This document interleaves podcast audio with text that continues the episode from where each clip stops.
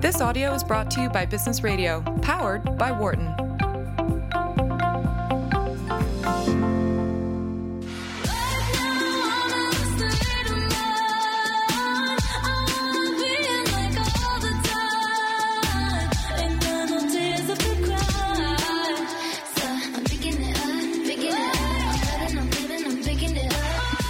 Welcome back. This is Dollars and Change on Sirius XM 111. I'm Sherryl Kuhlman. And I'm Nick Ashburn. And we are here live every Thursday morning, 8 to 10 a.m. Eastern. And you might, whenever I'm hosting, I always request like top 40 pop hits. So people might think they're listening to Sirius XM Hits 1. In fact, it is business radio powered by the Wharton School. The songs don't have to fit with any of that stuff. You know, working nine to five, that kind of stuff, right? No, we, we can't limit ourselves to, to that. We, we, we've done a good selection of songs. So, right now, we are joined with Tawan Davis, who's the CEO of the Steinbridge Group, which has structured, executed, and invested nearly one billion in commercial in, in commercial and residential real estate. And you might be wondering, hmm, how does Tawan fit into dollars and change? Well, we will have him discuss about the, the sort of social impact aspect of their, their real estate investments and their approach. So, Tawan, welcome to the show. Well, thank you. It's great to be here. Wonderful. Tell us a little bit about about Steinbridge, and then we'll sort of go into Sure. how this matters in a social impact angle. Sure. First of all, it's great to be uh, here. I remember when I applied to business school, Wharton was such an overwhelmingly intimidating place. So to be on campus in the new building on the radio is hugely humbling. I didn't end up here. At Ah, business says school. the Harvard Business School grad. Yeah, So that's cool. That's cool. It's great to be here. Um, well, yeah. So Steinbridge, our focus is really creating real estate alpha.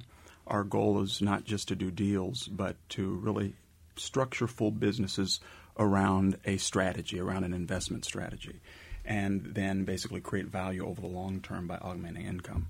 Um, it became clear to me that the opportunities in real estate really emerge at the crossroads of two things. One is capital markets disruptions, uh, and the other is uh, demographic cycle changes. So, for example, there were no major publicly traded REITs until the 1986 tax reform, which basically disrupted individual investment in real estate so lawyers couldn't spread their real estate losses across their other income. There were no um, private equity firms in real estate until the uh, savings and loans crisis, and that created the real estate private equity firm. Today, the opportunity really arose in the housing crisis when there was a 17% drop in housing, uh, home ownership in the United States. People rent, went from renting for 2.2 years in the United States after they got married to renting for 6.6 years. And the, uh, the demand for residential housing really peaked, uh, rental housing really peaked. And that really created a new opportunity to really invest in that space. If you partner that with real new innovations in the um, capital markets for residential investing, there were no REITs in this space before. There were no CMBS or securitized lending in investment in single family homes. The crossroads of that capital markets disruption and the demographic changes really create an opportunity to invest in the residential market here. Well, and I want to give a, I think that context is great, and I wanted to build on that a little bit and picking up on what our last guest said right at the very end of our segment around how median incomes haven't really risen too much.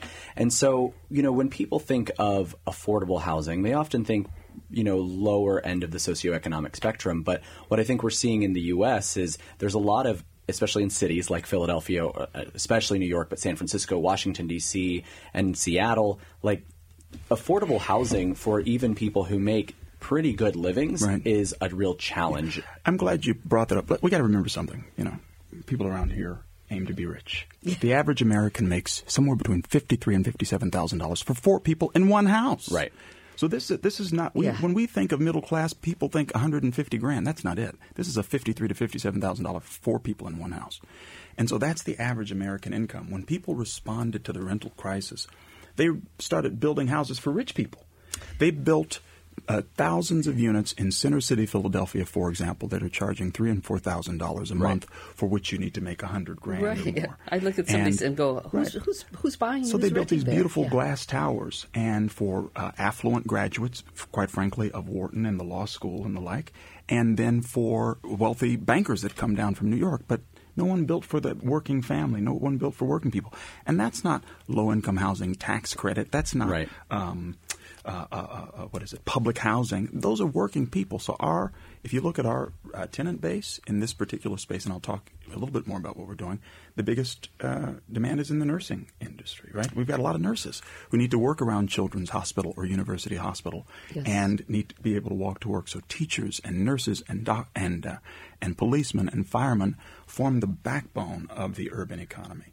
And were largely ignored by the real estate boom that happened after the financial crisis. And what's interesting about the, the examples you mentioned is that these are jobs that are often um, very well served by living close to their employers. I mean, if you're police or fire, they actually have been required to live in the city. and they're, they form the backbone of the economy. Yeah, exactly. Everything else is gravy, Yeah. right? Right. But don't but miss your garbage man for two weeks, right? Right, right. Miss your the person who drives the bus or the whose name you don't know.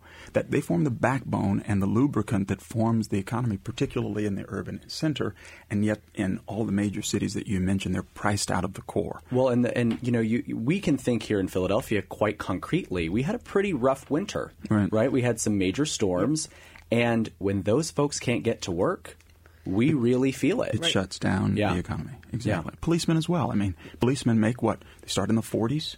They peak out at 60 to 80. You know, your, some of your captains might make 100 or better, but the average policeman isn't. But you need them in and around the city. And so uh, our focus uh, was really to respond to that demand. When, when people got into this space, so there, there was an initial entrance into the uh, single family residential market. So when the markets failed, people built glass towers to house uh, high end affluent residents. That was the initial response. Then from there, people said, you know what, they want to uh, respond by building homes for uh, more affluent people, but they all went to the suburbs, right? So there are large publicly traded REITs like Invitation Homes or Colony Capital, which was bought by Invitation Homes or American Homes for Rent. All of them are in the single family home for rent space. But um, but they basically went to the suburbs and built there and didn't come to the urban city for all kinds of reasons. Uh, number one is because all, often it's just easier to buy in bulk there. You have something called the judicial versus the non-judicial states. So in Texas and um, Arizona, you don't have to go to court for an individual foreclosure, whereas uh, you and so you can buy 500 and 600 houses from a bank. You can't do that You in Pennsylvania, that. New York, New Jersey, and the like. So in the more uh, northeastern, quote unquote, liberal states, it's difficult to amass these masses of homes to rent to people. And so they basically stayed in the suburbs, they stayed in the south, and they stayed in the Midwest. But the most, as you mentioned, the most acute need for working people is in these major cities and in kind of the Northeast, and if you throw in kind of San Francisco, California, and Chicago. And that is where the most acute need for affordable housing So is. how are you addressing this is- issue? I mean, and and again, you have that same thing in in the city that although our population has um, decreased, and so there are a lot of empty lots and Sure. homes that aren't being lived in, you you, ca- you can't buy huge swaths of land or a huge number of houses. What do you, what what does Steinbridge do? So what we do, so just to give it some context, there are 133 million housing units in the United States. That includes everything, single-family homes, apartments. There are 84 million single-family homes in that. So only about 50 million apartment buildings and condos. Of that 84 million single-family homes, roughly, roughly 21 million are for rent. That includes about 4 million two to four unit homes. So roughly a quarter of the American housing stock is actually for rent. That's a huge number. Yeah. If you take it and value it, it's worth about three and a half trillion dollars, which makes it the single largest investable asset class in the world. Uh, all, uh, only second only to or on par with um, uh, U.S. Treasuries. Right? So it's bigger than apartment investing, bigger than other asset classes. Of that 21 million houses, only about 300,000 are owned by institutions.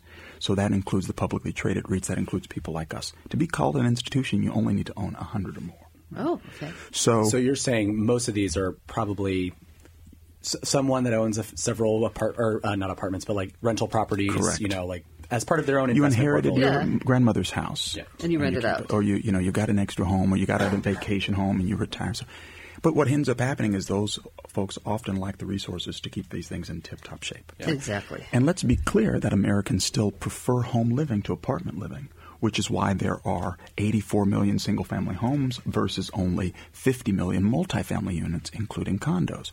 there is a large preference for living in homes in the United States, raising your children in homes. There's there's a cultural and a, and a historical preference for that, and so our response to that really was to say, okay, well, these other guys went to the judicial states. They went to the South and Northeast. Arizona represents about 2.4% of the American population, represents almost 12% of investing in single family home rental. Why? Because it was easy to buy there. Right. New York City represents, New York State represents about uh, you know, 6% of the American population, less than 1% of institutional investment in single family homes because it's so hard to buy in New York. So the point is, is that we said, first we'll go to the judicial state, the non-judicial, the judicial states, New York, Pennsylvania, New Jersey, uh, Illinois, and we'll invest there. Number two, we will invest in and around the city where the demand and need for affordable housing. Again, this is housing for people who have good credit scores, get up and work every morning, but they can't drop 400 grand on a Right, house right. In, in and around Center City. And that's our second target. Number three, what we do differently in this space is we invest in um, transitioning neighborhoods. So we're able to identify um, the, and we study uh, econ, uh, income trends, and we study um, transitions in, in housing, we study uh, education trends, and all this. We're able to identify where these tipping points are. And what that allows us to do is really uh, uh, invest where there is potential for displacement. So if you think about Philadelphia is a great example. You think about Graduate Hospital, right? There's been a 1,600% increase in property values in Graduate Hospital in the last 10 to 15 years. 1,600%. If you go another mile south to Point Breeze, there's been an 1,100% increase in property values. So people who have lived and worked in these areas don't have the opportunity to buy or to participate in a booming transition in those neighborhoods. Better restaurants, better schools, safer streets, cleaner streets, and yet you've lived here all of your life and you can't afford. That's not fair. And so what we do That's the awful G word, right? It is. Yeah, Gentrification. It is. And our strategy allows people who want to work in that area, whose history is in that area, whose grandparents were uh, born and raised in that area, to stay in those neighborhoods and participate in the change. And I think that that's why I think we've been successful in a partnership with uh, communities. I think that's partly why we've been successful in raising capital in this strategy, because it's very clear that we solve a meaningful kind of economic, socioeconomic dislocation. Uh, and that's kind of our, our approach. And this is Dollars and Change on Sirius XM 111. We're talking with Tawan Davis, CEO of the Steinbridge Group, about um, affordable housing and the uh, impact that that kind of uh, access can make. And so, Tawan, what I wanted to start really wrapping our heads around, because this is the crux of Dollars and Change, the, the intersection of business and social impact. So, we have a very good friend and alum, Bobby Turner, who does a lot of workforce housing. Mm. And, you know, he often, you know, he's been on the show talking about it, he has done talks for us. You know, the thing about the the segment of the market that you're talking about from a business perspective, one of the biggest risks is vacancy. Mm. And so, one of the things about pricing things right, and there's this tremendous demand, is that your, you know, your risk is probably less. Oh my gosh. Listen, for every home that we list for lease, there are 26 applicants within 20, 48 hours. Well, Because people, we, ch- our, we charge between 900 and uh, $1,500 in rent. Our average rent, weighted average, is 1250 right? We spend Sign me up. yeah, I was going to say And- that's good. For every dollar we buy in a home, we spend another 33 to 38 cents to renovate. New kitchen, new bathroom, new roof, new facade. Before we even think about the house, we've dropped another 40 per, 30 to 40 percent on renovating the home. Mm-hmm. And that's so important because Right. a lot of a lot of the individuals who rent houses are Don't are make that investment. Don't make that Let's- investment. And there is there is a great evil yeah, called slumlordism. yeah, And it is a moral evil because it leaves large swaths of neglected communities. But it's also bad business because you erode the value of your own asset. Now, who does that? it's, if you just look at the numbers over time, you erode the value of your asset. You always have tenancy problems because people won't stay, which means you've got to turn the house over more. There's uh, months and months of missed rent. Slumlordism actually is a bad business practice on the numbers itself before you even start talking about the fact The that it's morally evil. yeah. So uh, we don't do that. We go into these transitioning neighborhoods and we invest meaningfully. And frankly, we've been clear with our investment partners and our, our banks. If you don't want to invest with us, we're, we're not the guys for you, right? Go with somebody that's going to do something else. We invest, But also, what that does is it creates value. It creates a stickier tenant. They want to stay in the neighborhood. They want to stay in that house. And as uh, as from a returns perspective, we're able to participate in the changing and increasing values of those neighborhoods, which helps us to then move to the next neighborhood and make the same play. So my view is that you know for this you know over time the best resolutions for economic dislocations have to be private capital solutions, and we think that we have are taking an approach that provides a meaningful enough return that a private capital solution can help to address this challenge of uh, affordability. So, it you know as as you describe combating gentrification and keeping and, and combating dislocate dislocation and keeping people in their homes, that if you figured that out, we should share that story because I feel like that's I mean that is the challenge. Even for the best intentioned developers, Sure. it's still a, it's still a You know struggle. why? Because first of all, there's two things going on here. Number one is you got the fix and flip folks. They take out a 105% loan on the cost. They have to pay that back in nine months. Yeah. They got six months to build and three months to sell. We're not those guys. Yeah.